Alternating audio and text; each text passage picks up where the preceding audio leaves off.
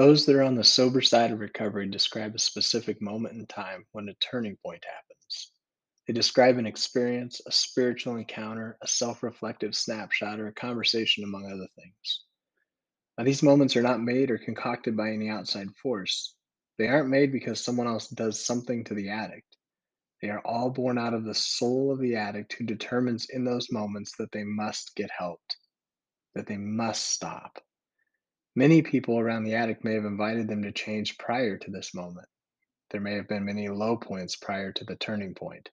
But until the addict determines for themselves that they must seek help in the recovery process, they will continue to live the self destructive lifestyle that they've engaged in, sometimes for decades. This hurts those around them and ultimately leads to potential death for the addict, and tragically, sometimes others.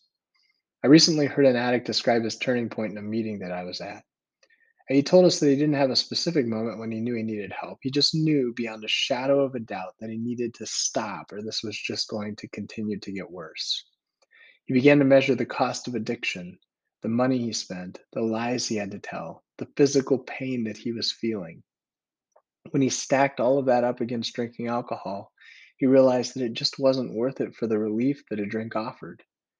He took inventory of all that he had been doing and realized it wasn't worth the cost. For some time, this is what they need. He needed a clear sense of what things would become for him to realize he didn't want that. He made a conscious choice to get help. He checked himself into a treatment center and began the long road of recovery because it was his choice, his moment, and his desire. He is now several months sober and describes a life that continues to get better. There are very few recovery stories that I have heard that begin with an intervention. Often, an intervention is a necessary part of a pre discovery process. The intervention puts the addict on notice that others are aware that they may have a problem, and this may lead to self discovery. Contrary to Hollywood depictions of interventions, they are often not the moment when someone makes a personal choice to change. They may be necessary, but leave the people involved frustrated when the addict relapses in a very short time.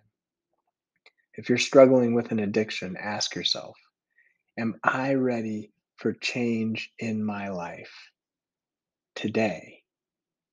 Am I ready to start moving away from the destructive behaviors that have destroyed my life and those around me for something better? Is today the day?